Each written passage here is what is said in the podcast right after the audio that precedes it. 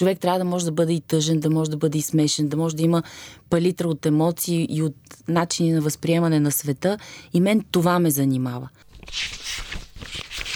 Здравейте, скъпи слушатели! Вече записваме. Вие сте с подкаста Първа страница, един общ проект на с книги под завивките и веб кафе. А, един подкаст за хора, книги и не истински истории, както добре знаете, що ми в този епизод сте с нас. Това съм аз, Тем Сарабаджиева, срещу мен е Антон Биров. До и... теб съм, но благодаря. До мен. Еми, аз съм обърната. Винаги да те гледам, така че си срещу мен. А, и се надяваме днес отново да ви зарадваме с една много любопитна среща. Кой е нашия гост, ще ви разкрием съвсем, съвсем след малко. Те са видяли какво пише на името на броя. Така, да, че, сигурно сте видяли. Изненадата ти няма да се получи. Ех. Еми аз, аз съм по-аналогова, явно живея си в други времена. Да, но преди да пристъпим към разговора с Мария Касимова Муасе, нали така? Точно така. Браво. Не е муасе, а е муасе. А, трябва да кажем нещо много важно и това е, че този епизод на първа страница достига до вас, скъпи слушатели, с подкрепата на Storytel, в стриминг услугата за аудиокниги, подкасти и електронни книги. Срещу месечен абонамент за нея получавате неограничен достъп до каталог от хиляди заглавия на български и английски язик. Още сега може да тествате Storytel напълно безплатно в рамките на 14 дни, за да прецените дали ви допада.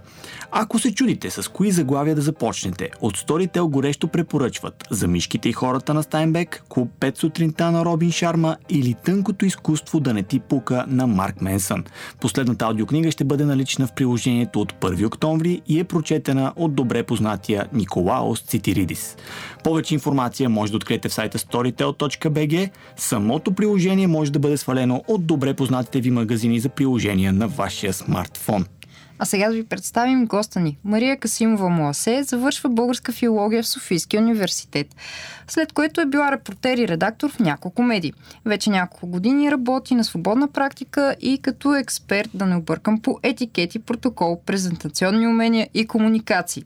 Нейни текстове се появяват в различни онлайн медии, включително и в любимото webcafe.bg. Първата и книга Близки срещи с месени чувства излиза през 2017 година. Следва романът Балкан Балканска рапсодия, а междувременно текстовете й стават част от поредица сборници. През 2020 година, тази фатална година, Мария опитва и нещо различно. Написва оригиналния комедиен аудиосериал Записки от Шато Лакрот за платформата Storytel. Година по-късно той е издаден и под формата на хартиена книга. Така че, дами и господа, днес разгръщаме първата страница с Мария Касимова Мласе. Добре дошла! Тадам! Добре yeah. заварили. Много ми е приятно. Благодаря ви, че така ме поканихте. Винаги след такова представяне изглежда много по-сериозна и важна, отколкото реално съм. То не е това идеята на представянето. Надявам се да си спокойна, надявам да. се да си отпусната и да се забавляваш в следващия един час с нас. Много ти благодарим, че пое поканата. И аз ви благодаря. Ако и... искаш, можеш да бъдеш сериозна. Ако искаш, можеш да Ако бъдеш... искаш, не бъди сериозна. дойде. Както ти дойде. Точно както така. го чувстваш. Защото ще си говорим за какви ли не неща и от живота, и от кариерата ти, целият ти път, от първата страница до сегашната глава. До последната глава.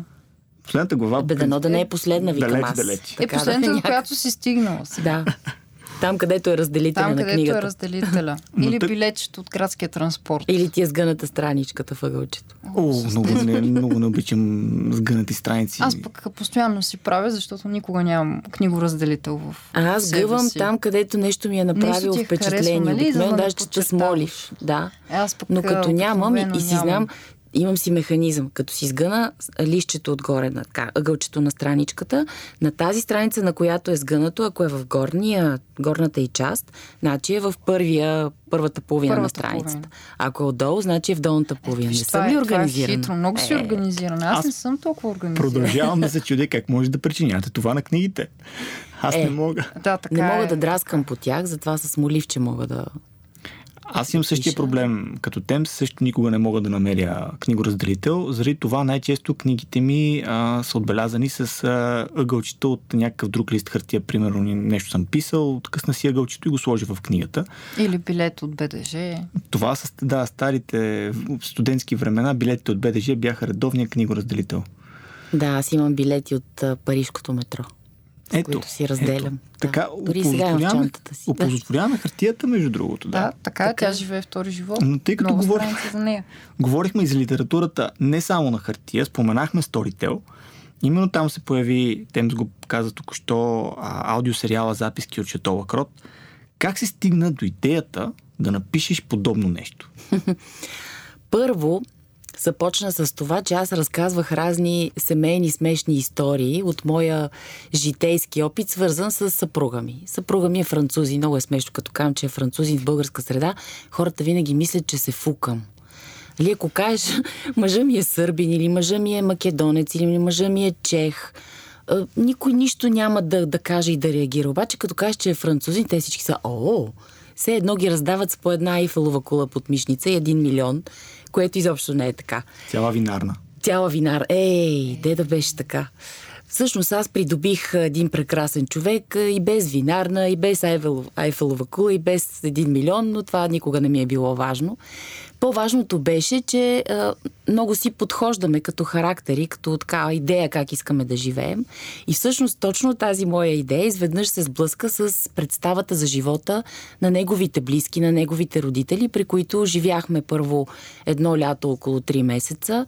В последствие живяхме едни 6 месеца, когато се местехме от Испания да, да живеем във Франция и търсехме някакъв имот, който да купим. И живяхме заедно. И тогава вече, когато си извън летния вакансионен режим, започва да се появяват едни делнични, такива битови а, препани камъни, така да го нарека, които аз приемам с много чувство за хумор. Все пак не съм на 25 години да гледам на тази ситуация като на злата свекърва, която ме тормози и тези простаци французите. Напротив, при мен беше, о, чакай сега да видим пък те как го правят това, те как го мислят, защо при тях така изглежда. И беше много интересен опит всичко това. Много съм се смяла вътрешно. Вярвам, че имаше моменти, в които, ако не бях на този етап от живота си, може би щях да се засегна. Но сега си казвам, абе, чакай малко, две крачки назад, чакай да видиш те защо го правят. Може би не е за да ме засегнат, просто така е прието тук. И така си оказваше винаги. И в крайна сметка и те се смееха на някакви неща, които съм аз и които аз нося с културата си. И те имаха някакви предразсъдъци към мен и аз съответно към тях. И в последствие стигнахме до там, че когато нещо се случваше и вече свекърва ми знаеше, че аз пиша няколко месеца по-късно, се казваше, о, и това го напиши в книгата, включи го и това много е смешно. А забеляза ли какво направи Анри, Анрия съпруга и моя свекър? О, ако не си видял, аз ще го разкажа. Той така и така и така, напиши го в книгата. И всъщност аз започнах да споделям с един приятелски кръг тези мои впечатления. Това е една група, която имаме колеги журналисти във Фейсбук, само наша тайна, така да го наречем, група, където си имаме пълно доверие. Аз разказвах някои от тези истории. Там един от членовете на тази група, една моя прекрасна приятелка и колежка Ана Клисарска, която в момента работи в платформата Storytel, ние се познаваме от много години. Тя беше дълги години главен редактор на списание Жената днес. Имаше и преди това друга политическа така, кариера като политически журналист.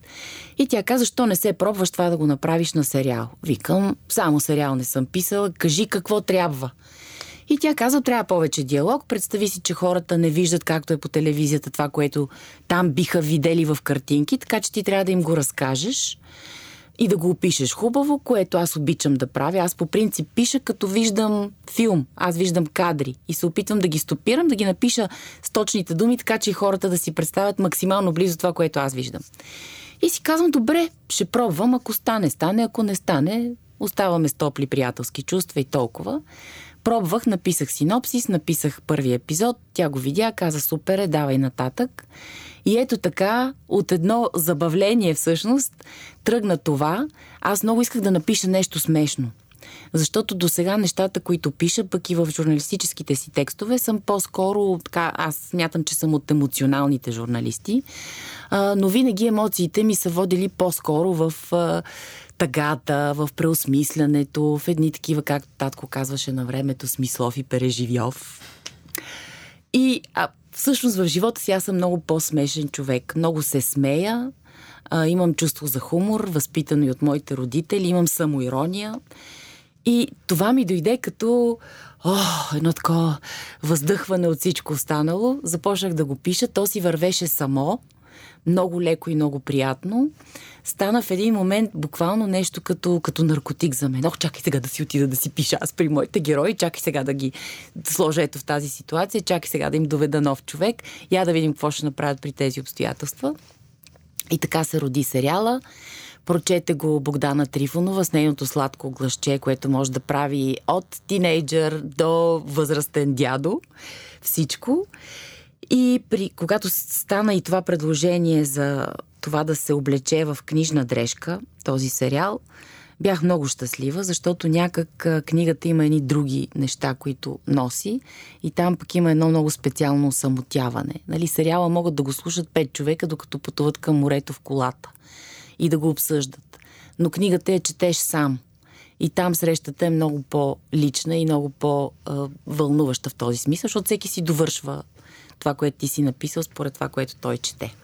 И ето така този дълъг отговор на вашия толкова симпатичен въпрос. И отговори междувременно на нас други два въпроса, които си бяхме приготвили, защото това, което ти казваш, прави впечатление на нас. При аудиосериалите все пак, може би за теб като писател и създател, е малко по-трудно, защото трябва да пуснеш текста не директно към читателя или слушателя в случая, а има един медиатор, в смисъл един посредник и в случая това е Богдана. Това трудно ли беше за теб така да си представиш, че все пак някой, някой ще го прочете? Когато създаваше сериала, мислеше, знаеш ли всъщност кой ще бъде актьора, който ще го прочете? От самото начало аз виждах пред себе си Богдана как го чете. Не знам защо, просто тя беше, както когато писах, например, Балканска рапсодия, Теотица, пред мене беше образа на Цветана Манева. И когато Богдана започна, още в предварителните разговори и преди реално да се запише първия епизод, тя ми написа горе-долу какво си представи. Аз си казах, чакай, аз имам образи. И изпратих снимки, които горе-долу се припокрива с това, което аз си представям като характер. Примерно, тя за мадам Жонвиев, тя си представяше една слаба, тънка, леко злостна французойка, пък моята не е такава. Тя е от тази приятна аристократична закръгленост на едни дами над 70-те, които много се поддържат, които ходят винаги с цветни дрехи, с големи очила, с големи обици, които са почти колкото ушите им, винаги са суанирани, имат направени коси. А, така че аз си изпратих за всеки един от ключовите образи снимки и леки напътствия, като как си ги представям реално, че изглеждат тези хора. И това съвсем промени не, нейния начин на четене на образите. Много интересно. Много интересно, защото аз я представях като една много слаба и аристократична жена, когато а, така разгръщах пък книжното издание. А, нека направим оговорката, обаче да, това е нещо, което искам да ти питам това са измислени, все пак хиперболизирани истории. Нали? Разбира нали? се, да, да. Да, да. защото а, там има едно страхотно посрещане от свекървата на, на Калина, българската а, жена, която пристига със своя, със своя съпруг супер гладни, нали, след едно дълго пътуване в една тясна кола, натоварени с котка и две кучета и супер много багаж. И аз бях шокирана. Как може? Толкова възпитани европейци все пак да посрещат някого по, по този начин. Те буквално си ги оставиха гладна. Тук сега малко разказвам, но това са първите, първите глави на... Без спойлери. Да, да, да. първите първите сцени от а, все пак аудиосериал от книгата, така че не, не разкривам чак толкова много. Обаче наистина бях шокирана. Да, да, мадам Жовиев се интересуваше много повече от любимците и как те са да, да, да, преживели пътуването, отколкото от хората. А, реално, разбира се, не беше така. Много от нещата са хиперболизирани, защото някак литература не се пише с касови бележки и свидетелски показания. Нали, използваш нещо, но то провокира в тебе да измисляш, да фантазираш и това е най-хубавото цялото човешко качество, да може да си въобразяваш.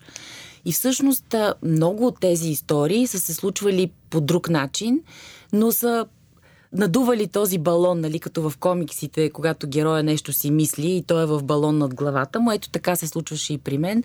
А какво ако? Ей, представяш ли си ако? И понеже ние с а, Стефан, с съпруга ми, сме много на една вълна в това отношение, ние виждаме, когато гледаме сериали, винаги онзи смешен човек отзад, който минава и примерно държи гарга на пръчка, макет на гарга и никой друг не го вижда и това е някаква закачка между режисьора и сценариста, примерно, когато са го снимали, но ние двамата винаги виждаме точно този детайл.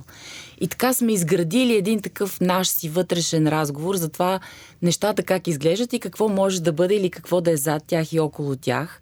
И обикновено така много се забавляваме, защото фантазираме. Представяш ли си, че еди какво си? Е, а после идва еди кой си, а после еди какво си става. И така цялата история от един малък образ набъбва жестоко. А всъщност това, което стои като реална история точно за този момент, който ти каза, това беше първата ми среща с а, моята свекърва, френската ми свекърва, а, Евелин. Аз все още и говоря на вие, тя ми говори на ти, но не ме е авторизирала да й говоря на ти, така че аз си говоря на вие. А, свекър ми ми говори на вие също, аз съответно на него така. Пристигаме, това е било може би година след като сме се запознали с Стефан, значи есента на 2009. А, пристигаме там в тяхната къща, към 9 часа вечерта е. Пристигаме с неговото малко автомобилче тогава едно мини, на задната седалка е малката ми дъщеря, неговото куче Арчи, аз съм отпред, пътували сме 4 часа. И пристигаме пред една П-образна къща, която тук бихме нарекли замък, там е просто къща, голяма къща. П-образна с едни малки камъчета, чакълчета в пъто вътре, с един голям бор, точно като по филмите. И колата прави хрррр, нали, защото паркира там и завива. И аз си казвам на себе си, аз и майката, Мариче, къде дойде ти си тук в Голденбургови? Никой не ни посреща. За мен е първи шок. Влизаме вътре, в хладилника има оставена храна за нас, нали, не са ни оставили гладни по никакъв начин, но там в тяхното семейство има ред и според реда там се вечеря в 8 часа. Наистина в 8, както и вечерят и в романа, реално. Това е точния час и в 12 се обядва това да е 12 и 2 минути, значи нещо много важно трябва да, да е спряло точния час на обяда и да го е променило. Така че те в 8 часа вечерят. До 8.20 двама души са се навечеряли. В 8.30 вече са прибрали, изчистили, всичко е готово и са отишли да си легнат и след това те ще гледат телевизия, новини, някакъв сериал, някакви филми или ще си четат книжки. Но това е тяхното време в тяхната стая. Това, че ние сме дошли, това не променя техните навици. Ще ни видят на другия ден сутринта, нали какъв е проблема. И на другия ден сутринта аз ставам, така много съм притеснена, нали сега аз съм тук от източна Европа, аз живея с предразсъдъка, че те може би евентуално си мислят, че аз като една източно европейка, дай тук да завладеем този мъж и да му вземем всичко каквото той има а, живея с този предразсъдък. Все пак аз съм една жена парясана, дет се казва, от предишния си мъж и съм с две деца. т.е.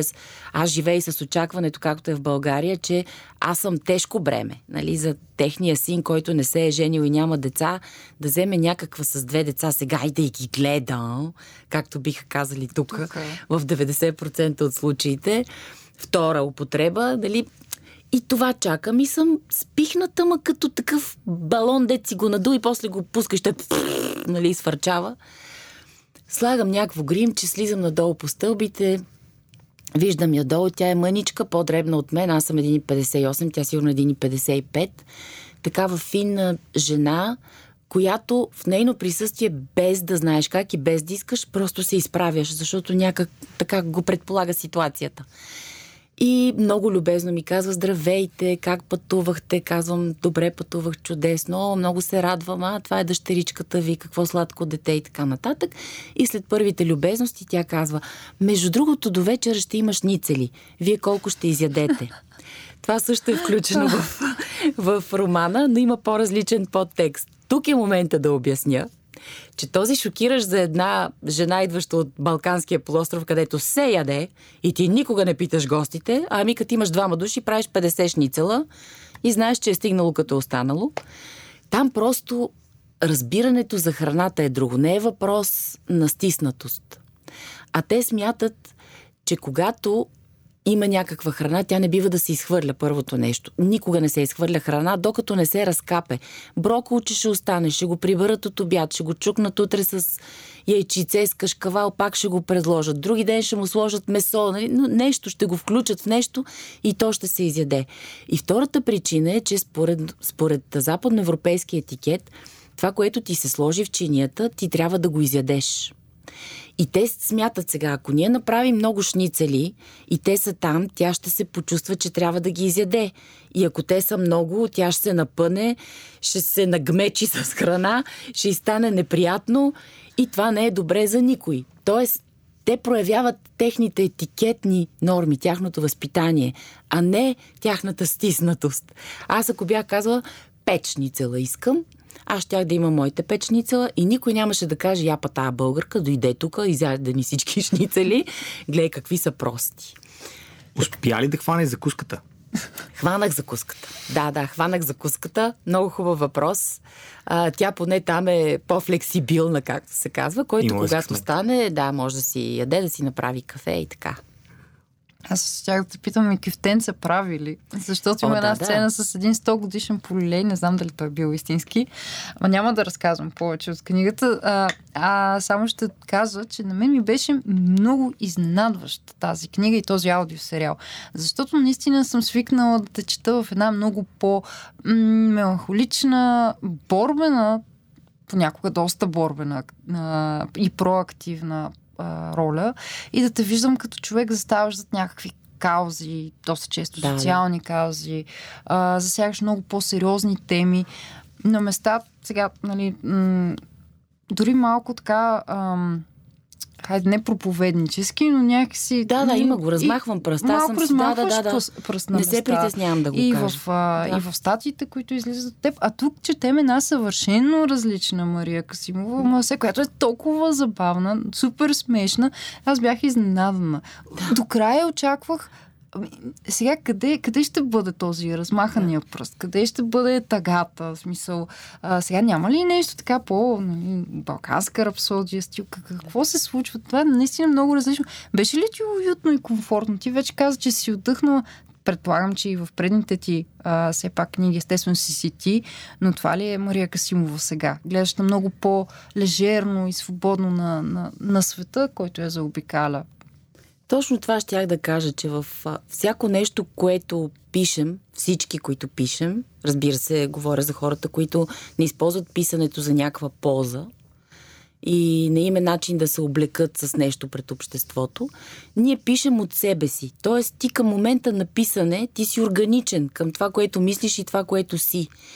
И аз затова имам нужда от толкова много полета, защото може би е много шизофренично това, което съм, но аз реално съм някакъв пъзел от много неща. И всички тези неща са ми важни. Не смятам, че някой от тях доминира.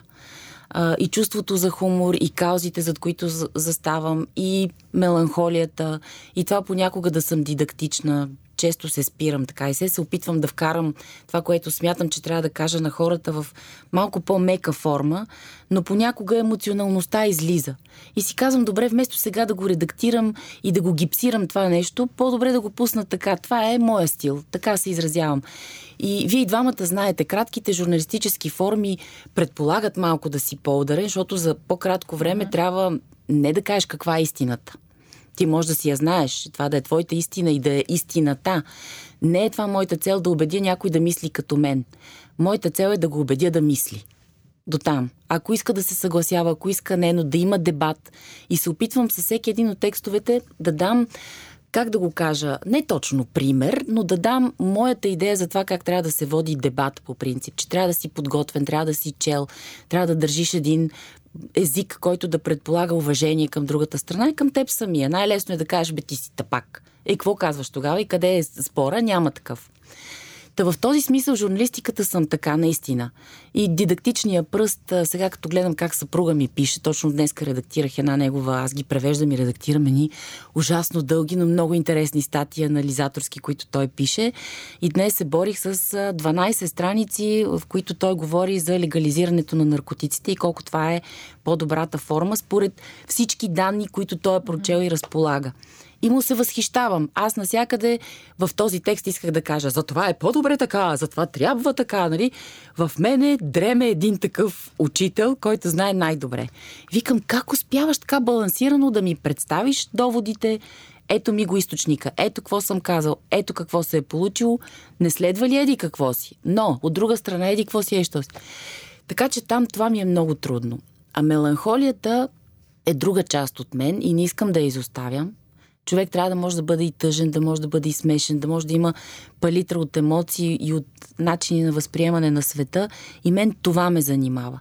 Сега в главата ми, понеже пише вече втори сезон на сериала, съответно надявам се да има и втора книга след това, а, това седи, аз живея с тези герои, мисля, записвам си къде какво съм се сетила, имам синопсис, вече предаден, одобрен и така нататък, върху първия епизод съм. Но в същото време мисли за една друга книга, която нося вече от няколко години в себе си, която е, може би повече в стила на Балканска рапсодия. И, и някак двете живеят в мен, така както по принцип тези неща живеят в мен паралелно.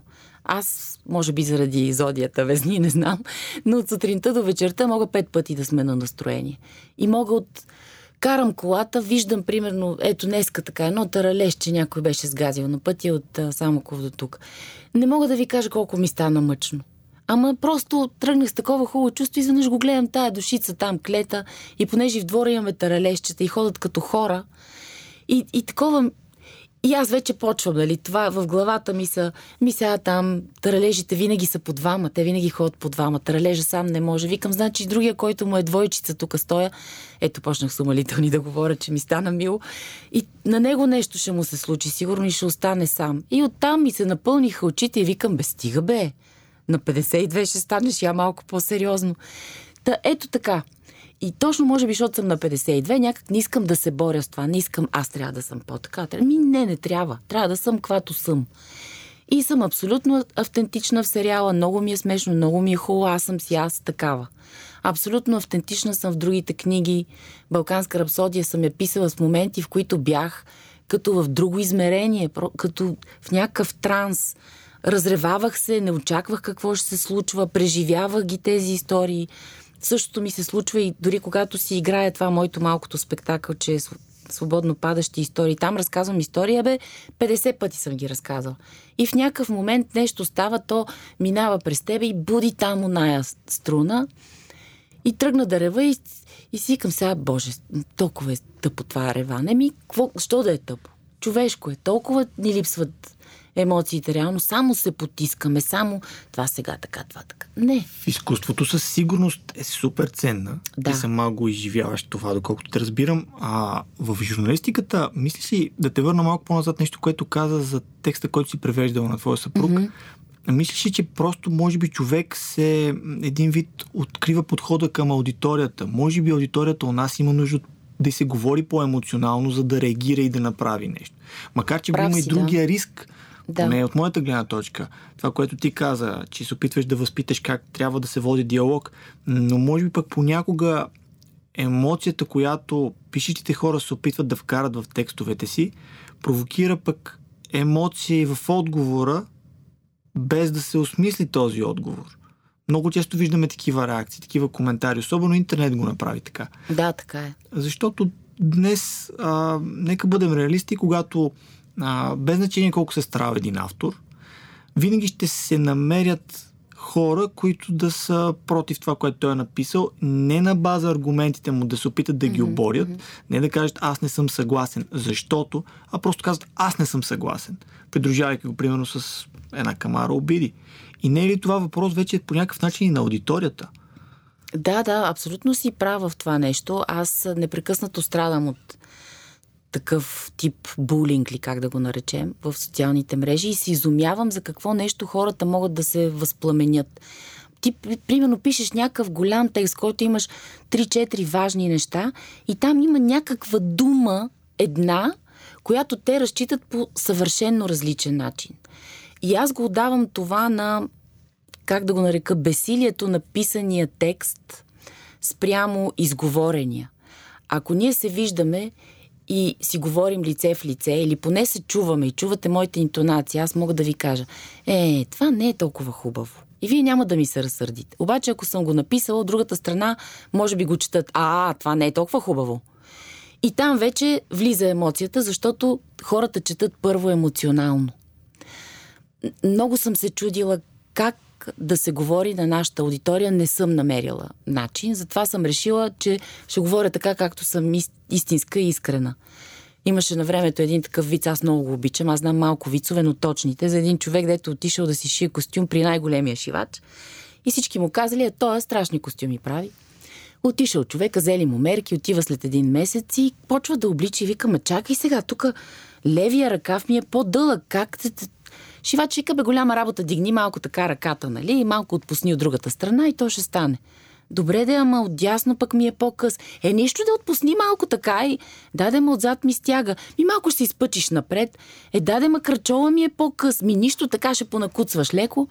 И човека сега толкова пари е дал, това е страшен майстор. Тръгнал си, облякал си костюма, тръгнал си по улицата и върви, криви се, накуцва ръката на една страна, шкембето напред. И минават някакви две жени, едната поглежда другата и казва, Боже, виж какъв хубав костюм, пък какъв идиот го носи. Те така се получава и с текстовете. Нали, ако почнеш ти да го редактираш, да кажеш сега тук по-така, да по-така, то, то губи от тъканта си. Става прозрачен и, и найлонов. И по-добре да ме напсуват, и по-добре да кажат някаква тъпотия. Много често и не отговарям, за да не влизам в, в това, но ето те се казва съвсем преди няколко дни в деня на Съединението. Беше това. Много се бях подготвила. Четох два дни преди това. Исках да направя един пост, който да си е като статия, в който да кажа някакви неща за това Съединение. Примерно как Захари Стоянов праща едно писмо до един от своите съратници, всъщност до Димитър Петков, който е бил кмет към този момент, по-късно е бил всъщност кмет на София и благодарение на него имаме първата канализация и така нататък, но той праща едно писмо, в което казва, че се е случило съединението, че княза го е приел, че капитан Райчо Николов при едни обстоятелства не е толкова героични е загинал и казва там в това писмо.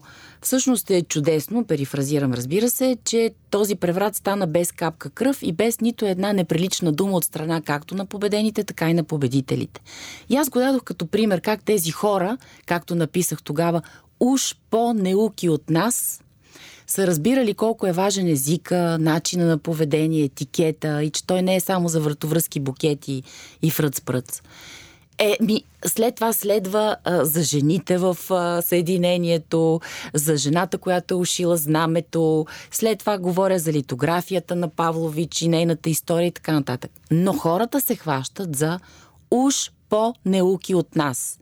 Не четат уж и не приемат сравнението, нито иронията за това. Те казват, както работи един компютър – тя казва, че те са неуки. О, как така ще са неуки? И започва отдолу един, един спор.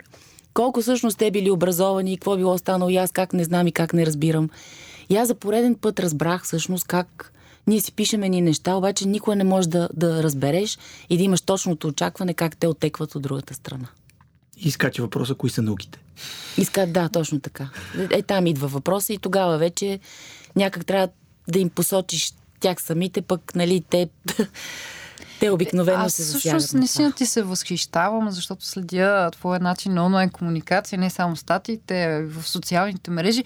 Ти направо преподаваш етикет по онлайн общуване, според мен, защото много пъти на коментари, които ти си получавала, си отговаря желязно спокойно. Аз, аз бих, наистина бих реагирала доста по-емоционално, бих си ядосала, а, сигурно би го мислила цяла седмица и половина. Сега този човек, защо така ми написа, защо не ме разбира? Да, а, е така бях и аз, много, да си много е, много е, много е трудно някакси да, да приемеш, че просто от срещната страна най-вероятно не течете както, както на теб ти се иска. И просто има един комуникационен шум някъде да, там, да. Който, който пречи. А, и с оглед на това нещо друго, което ми направи впечатление и в аудиосериала, и в книгата.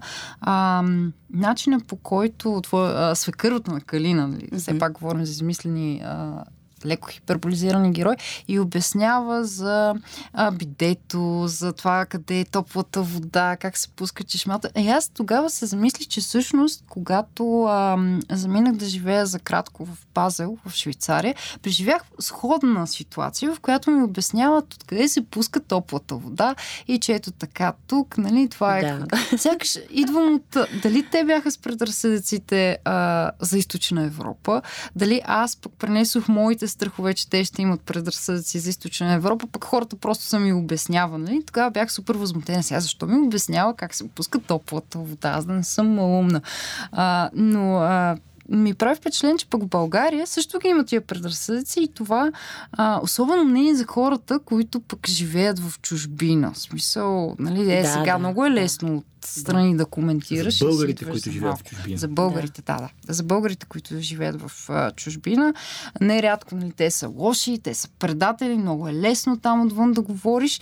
И а, особено покрай последните избори, нали, това беше много сериозен казус. Да. А, ти като човек, който все пак има и журналистически поглед над, над нещата и поглед ти е постоянно обърнат към България, макар че през половината време не си в България, как, как ти понася всичко това? Аз наистина ти се възхищавам за, за това търпение, защото на мен ми е много трудно да, да се опитвам да цивилизовам хората или да се опитвам да, да преведа това, което аз си мисля на, Да на Дон техния език. На Дон Да, общо взето наистина да. е Дон Кихотстване. И за мен е много болезнено това, че кръга от хора, с които се разбираме без да има нужда от такива релси между нас, които да разкарваме един товар напред-назад и да уточняваме какво има вътре, е много тесен. Много се е стеснил. В последните години аз реално не съм се откъсвала от България. Ние живяхме колко? 6 години извън страната, но аз всеки месец идвах тук и прекарвах минимум по 10 дни. Тоест, било е, да кажем, една трета в България, две трети на друго място. Тук си плащам данъците, тук са ми децата, тук ми е работата реално, поне основната работа. Така че не съм се чувствала откъсната, но това нещо го има. И много ми е болно, защото е крайно време да възприемем, че ние сме едни европейци. И това да отидеш да живееш в Базел, в Виена, ми айде да го приемем вече. То не е кой знае колко по-различно. Да, различен менталитет. Отиваш с отворено сърце и отворена кошница, спираш да мислиш от начало, абсолютно трябва да си го наложиш, че германците са примерно, стиснати. Французите са претенциозни, нали? италианците са лъжливи или шумни или не знам си какво. Спираш с тези неща и отиваш, отваряш душата и кажеш, ай сега да видим, елате тук да видя какви са тези хора. И много бързо установяваш, че всъщност всички сме много различни, но на ниво единици. Има един, който е италянец, той обаче е много организиран като германец. Това прави ли го по-малко италянец или прави ли статистиката по- по-различна? Така че аз на това се научих и много ми се иска хората така да почнат да мислят, да имат това самочувствие. Ясно е, че като си губим малко границите, има едно усещане за загубване на принадлежност, на националност. Ама не е така. Като погледне човек, ти само придобиваш още. Дори на местно ниво, човека, който се е пренесъл, да кажем, от Каспичан да живее в София, не е престанал да бъде и каспичанец, нали? Обича си и каспичан.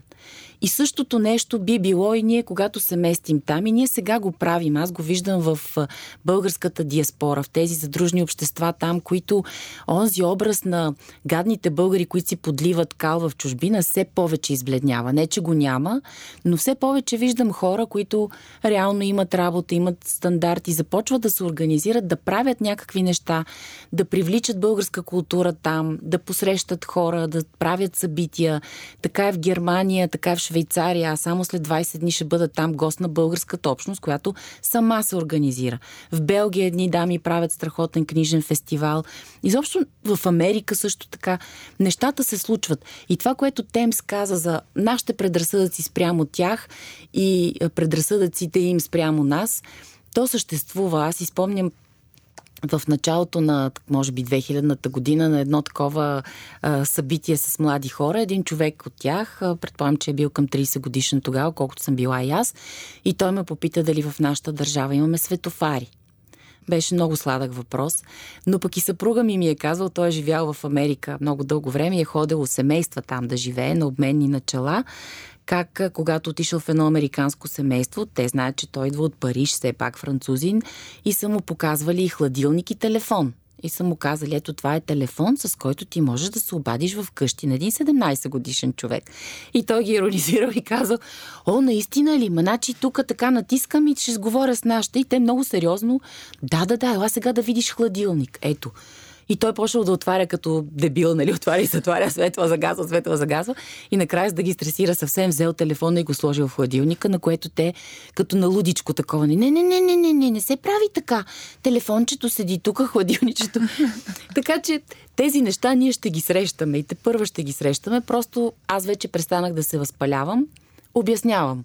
България къде е? Обяснявала съм точно. Рисувала съм карти. Разказвала съм какви сме тук. Чакала съм и те да ми обяснят за тях, за тяхното място, за тяхното местонахождение. Така че ще се опознаем.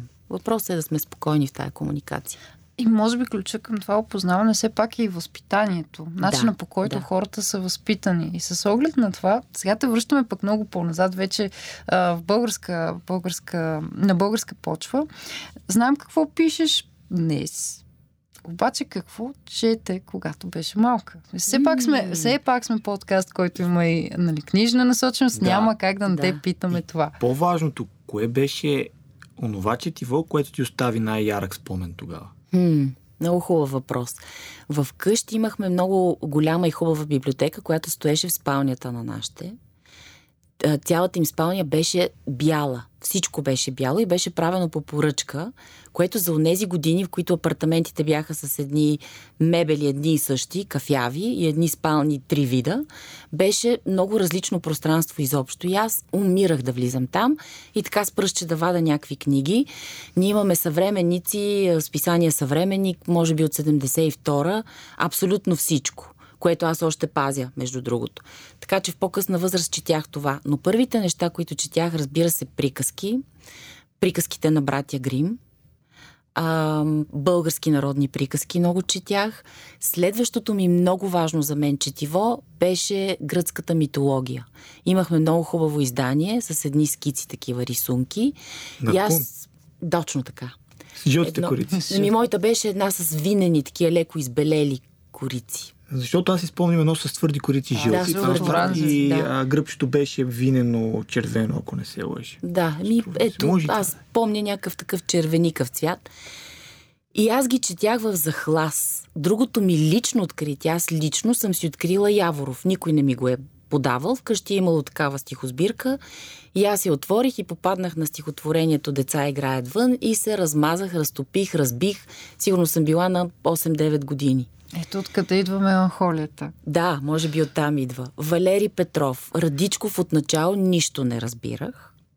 В пети клас имахме да четем а, ние връбчетата. Беше в плана за по литература. Цяло лято майка ми, ние сме на морето в Бълчик, на вилата на сатиричния театър. Ние сме тръгнали всеки с куфар и отделна чанта с моите книги за четене.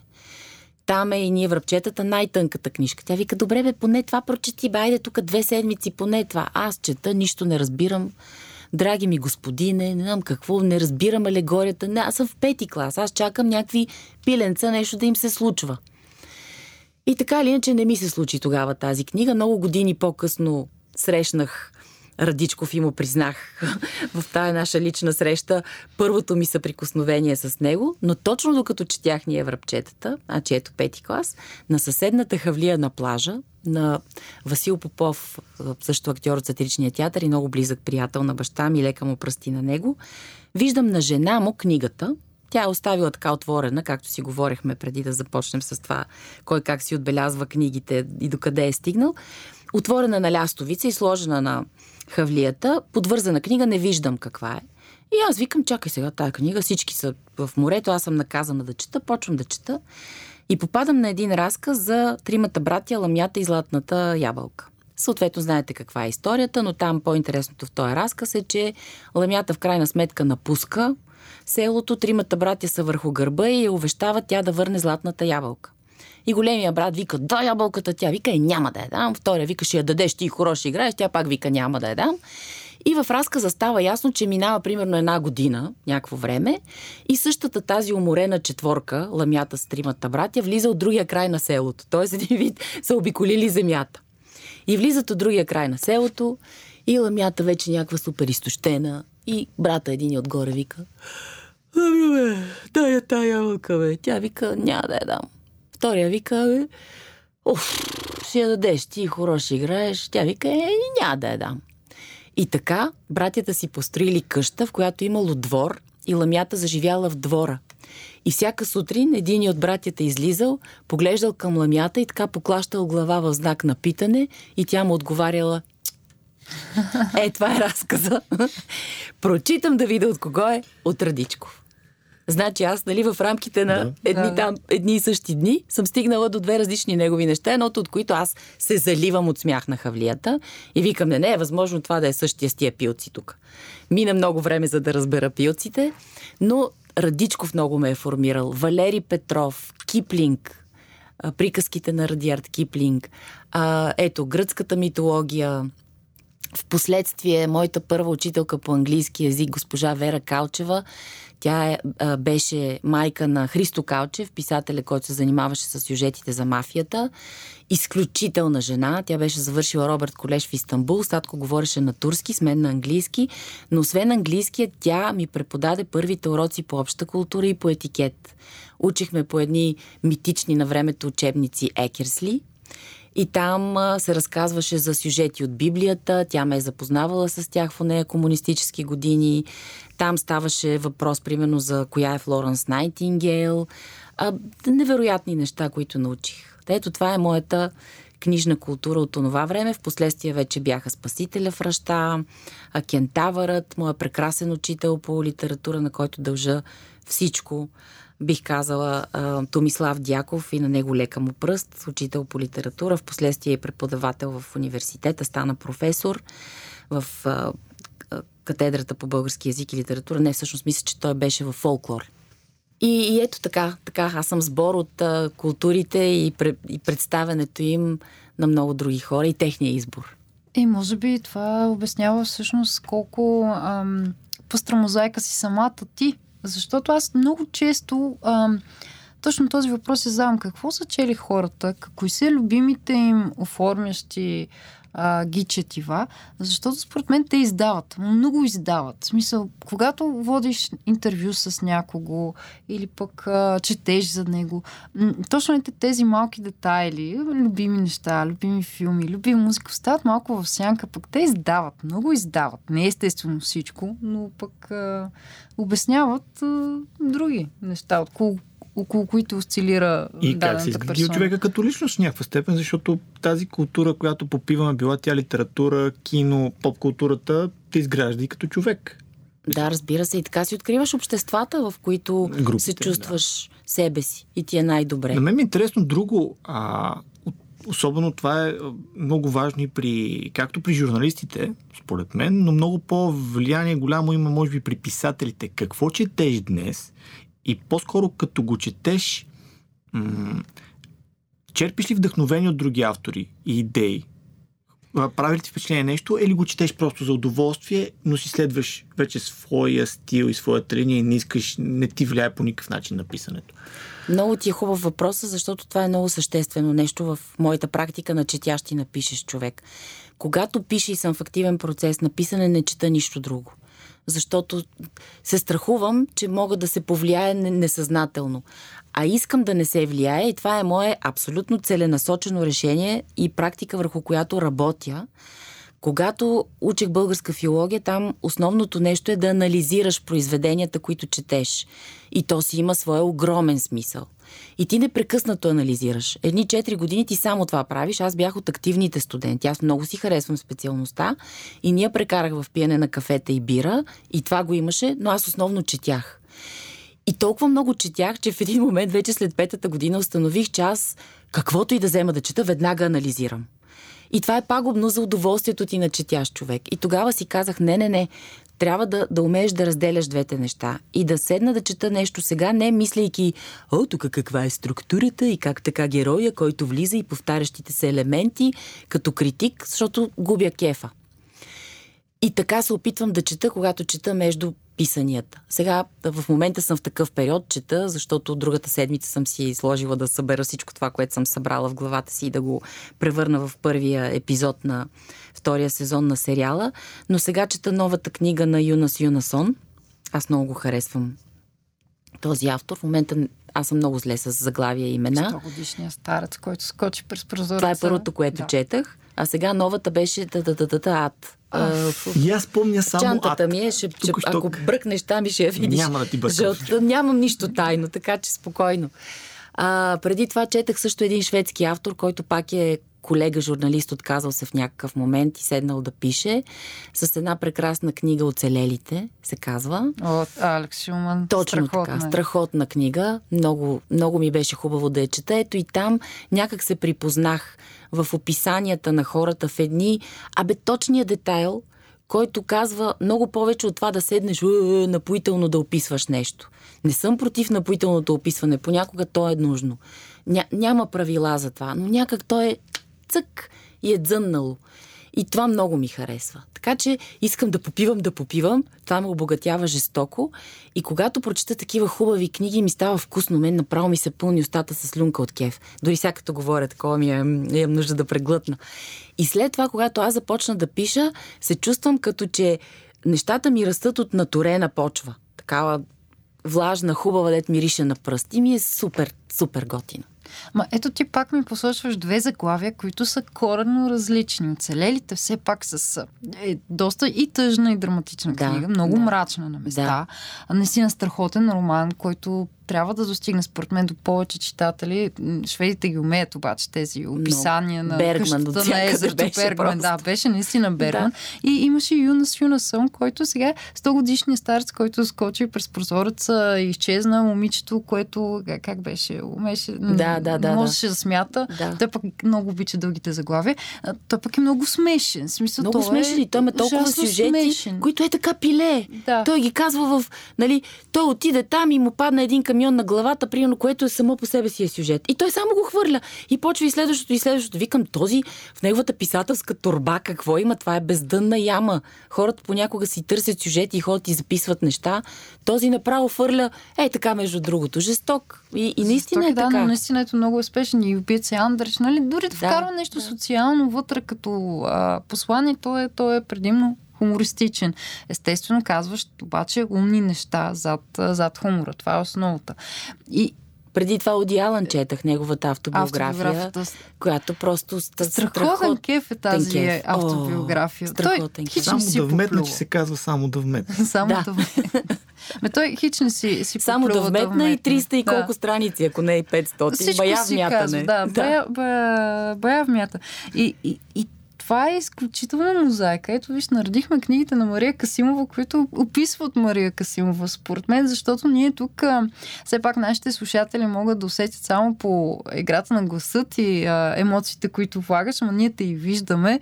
И ти Както взех да размахвам ръце. Съвсем, нали, един, а, един а, да. Един а, чисто технически въпрос имам към теб, тъй като все пак си говорим за четенето и писането след това. Много ми е любопитно, а когато тръгна да превръщаш аудиосериала в хартиена книга, т.е. да наложиха ли се много редакции или можеш да си използваш вече готовия текст? Трябва да ти кажа, че почти никакви редакции няма. Освен това, вместо номера на епизоди, да сложим заглавия на глави. Иначе нищо. Защото реално това е най-хубавото на аудиосериала, който се превръща в книга, че той си е готов. Просто има малко повече диалог и гледаш в аудиосериала да не срещаш пет човека, които едновременно да си говорят, защото Богдана ще да лудне съвсем, нали, да говори с пет човека едновременно. Така че общо взето до трима в диалог и е хубаво да има дълги диалози, в които също се казват някакви случки. Нали, кое е станало, пък някак не е свидетел самата разказвачка в случая Калина. Тоест ти вече си имаш няколко бележки за това какво трябва и какво не трябва при, при писането в този формат. Да, да. И, и трябва да ти кажа, че в голяма степен ми помогнаха и от Storytel. Там има едни такива много приятни срещи, жестоки срещи с автори и хора, които са писали всякакви. Хора, които четат. И всеки ти казва по нещо, какво той прави, какво според него е хубаво да се направи. Някои гледат и такива цели структури на това как да се пише сериал. Обаче аз, понеже хич не вярвам в училища по творческо писане, ателиета и структури и избягвам мапанически такива неща, както и не преподавам такива неща. А, предпочитам всичко да е просто да е автентично. И тогава се раждат и различните форми всъщност. Защото ти, ако следваш някаква форма, защото така се прави, както в Америка много обичат, ти няма никога да излезеш от формата. Това е проблема на академизма. Нали? Академията е много хубаво нещо, но в един момент тя те спира. Те затова и всички там експресионисти, импресионисти, модернисти са разбили този канон, защото са казали, ай стига, това го можем. Направихме го, дайте да видим отвъд друга форма. И си готова за експерименти? Там ще кажа Дюшан готова. на Антон за един наш спор за Да. Дюшан. Ето, Дюшан. Какво за Дюшан? Почнеш да мислиш тази да не насока. Няма, да не няма да започнем тази тема, че няма да ни стигне времето. А, само да... Може ли аз нещо така като читател и слушател само да кажа? После имам един последен въпрос към Мария. Позволяваш ли ми, а, Как ме господин пита? Биров? Питам, Да, да, ето виж, не са, ти си директор на, на този се- брой.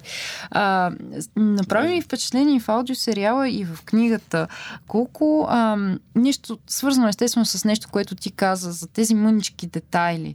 А, без дълги описания успяваш по такъв а, начин да пресъздадеш атмосферата и обстановката.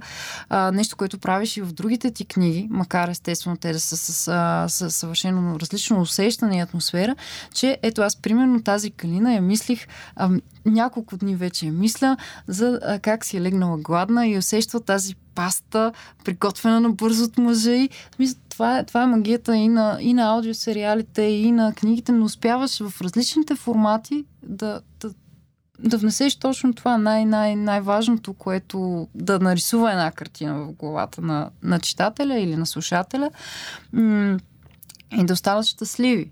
Много ти благодаря за това нещо, което току-що ми каза, защото е страшно важно, след като един човек прочете, ето, например, този отказ, за който ти казваш, като си легне, дет се казва да има малко тежест в стомаха такава от натъпканата паста. Значи ти си успял с думи и с разказ да събудиш в него дори някакво физическо усещане. Усещане, да, да. което е, е прекрасно. Това е, това е което книгите, истинските книги би трябвало да правят. И понеже си говорихме и за четене, аз съм много организирана в четенето и за мен е важно да не минава ден, в който нещо да не съм научила. И затова, освен всички тези неща, аз като една чиста отличничка чета и малко история, нещо за изкуство, преглеждам в интернет хората какво са подали като някаква тема и гледам от тая тема да извада някакви други неща. И смятам, че това за един пишещ човек много помага.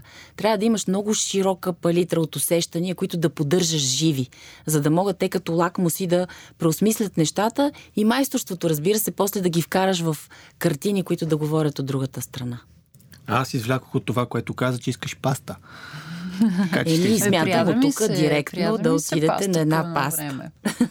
И за финал, понеже казахме, че поддържаш а, така различни емоции а, живи, успя ли да оползотвориш своята възможност за щастие? Това е цитат от теб възможност за щастие. В смисъл, и ние отличници и така се подготвихме малко. Да, боже, колко мъдро съм го много казала. мъдро, дето много така. мъдро. И как го изкопахме, Как ти го върнахме казала. сега, за да, Да, те да. закопаем, да те го изкопаш още по-надълбоко. Е, така, да, да, да, Ама възможността за щастие. накратко ни отговори. Да. Защото имаме едни блиц въпроси за теб след малко. Добре.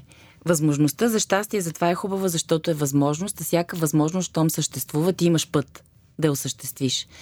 Аз съм била много нещастна, като бях тинейджър. В смисъл не в живота си. Да, случваха се нещастни неща. Разбира се, най-голямото е смъртта на баща ми, когато бях на 16 и беше драматично. Но аз знам от тези хора и от опита си, че наистина щастието не ти е нещо, което драпаш към него и накрая го постигаш и си супер щастлив, защото когато го постигнеш, пак си нещастен. Щастието е изобщо пътя. Това да си мечтаеш за някакви неща. Сега от тук да си кажа, о, сега след обед ще отида къде ще се вие с един приятел, до вечер ще изпие една чаша вино, е така като залязва слънцето. Е, такива едни е, неща, да хората ги пишат по лексиконите, нали, по посвещенията за нова година. Малките неща. Давай сега, да. като говорим с малки неща. Имаме ни а, една Бързо, давай. традиция, Ей, която така спазваме в а, епизодите ни до момента. Блиц въпроси. Трябва да си много кратка Добре. и по възможност да отговориш бързо на тях. Ние такива близ въпроси сме измислили, че хората най-често се, най-много бързо. се замислят върху тях. Не мисли много. Сега Добре, ще видим веднага, бързо. Коя е книгата, която много обичаш, но според теб не е достатъчно популярна? Е, сега веднага ще кажа оцелелите. Добре. А коя е последната аудиокнига, която изслуша? А, аз не слушам много аудиокниги, но последната беше собствената ми Балканска рапсодия. Чух я как я чета. А, ужасно е егоистично това, което казах, ма Ама факт защото е да се чуя полезно, как го чета. Последно, Да. полезно е да се чуваш. Любимото ти кътче в България? Морето, Бургас. А, а във Франция? Къде да те намерим? А, цяла Франция ми е хубаво, обаче Париж, а, една малка уличка, която се казва... А, ох, сега ще се сети как се казваше. Ам, няма значение. Една малка, много артистична уличка, на която са всички занаячи, има течен шоколад и е малка павирана. Е, там мога да си седна и да си пия кафе и да съм щастлива. По-добре, че не се сети, защото реално хората ще да, да го примат като препоръка и ще, ще, ще се напълни с още. Да, да, да ни го вземат. Да, не, да. няма да го кажа. Ще ви го кажа после тайно, като се сети. Ти- Не, че не се сети, просто не искаш да го кажеш. Да, е. Но, много ти благодарим за, за този разговор. Надявам се, не успя да ни стигне времето и да обхванем всичко, но пък ето, това е повод да се срещнем отново в ня... някой следващ епизод, на някоя следваща страница, така да поразгърнем заедно, а, за да си поговорим, може би, за втория сезон на, на записките от Шатола Крот. И за Да, го. И за А, другата книга, евентуално. Надявам се. Ами да. На финал ви припомняме, че този брой на първа страница достигна до вас с подкрепата на Storytel, стриминг услугата за аудиокниги, подкасти и електронни книги, която може да изпробвате още сега. Отново казвам, за повече информация storytel.bg. Улицата се казва Мовтар, само да кажа. Край, Записахте напълни ли? се. Напълни И, се. и сега така и така си водите бележки вече. Напомням да се абонирате и за подкаста Първа страница във всички платформи, в които може да слушате подкасти. И изобщо следете WebCafe BG за интересни теми и истории, включително и от Мария Касимова Муасе, за стати и ам, следете и с книги под завивките, естествено, където се подвизаваме ние с Антон, с нашата радиорубрика и с различни книжни препоръки. Страницата във Facebook пропусна да кажеш. Е, да, да е в Facebook, в YouTube, където... Абе, напишете в Google с книги под завивките и ще ни намерите. Веднага изкачаме. И това, което остава да кажем е, че нов брой на първа страница се появява винаги на две седмици, винаги в четвъртък. Това е. Еми, това е. До нови страници. Еми това е.